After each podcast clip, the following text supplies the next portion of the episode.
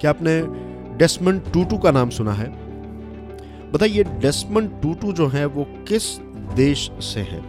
यह आपके लिए एक प्रश्न है, आप इसका आंसर मुझे इंस्टाग्राम में मैसेज करके दे सकते हैं, फेसबुक पर मैसेज करके दे सकते हैं। तो चलिए, डेस्मंड टूटू ने कहा है क्या? डेस्मंड टूटू कहते हैं hope is being able to see that there is light despite all of the darkness hope यानी कि आशा।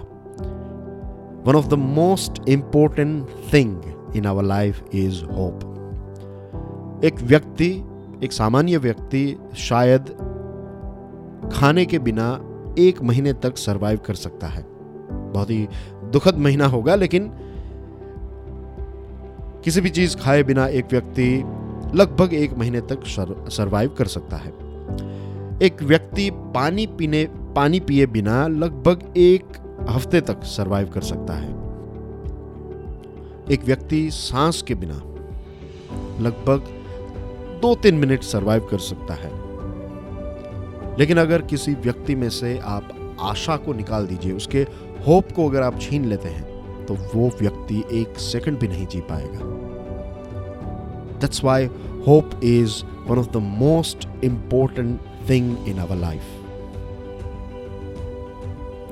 Desmond Tutu कहते हैं hope is being able to see that there is light despite all the darkness जीवन में कितना भी अंधकार क्यों ना हो।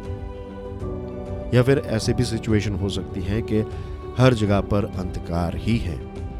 लेकिन आशा एक ऐसी चीज़ है, अगर आपके अंदर वो है, अगर आपके अंदर आशा है तो आप अपने आप को कहेंगे कि नहीं, भले ही अभी अंधकार क्यों ना हो।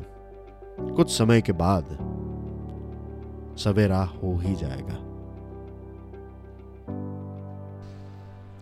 Thank you very much for listening to this podcast कल फिर सुबह छह बजे मिलेंगे। तब तक के लिए जय हिंद।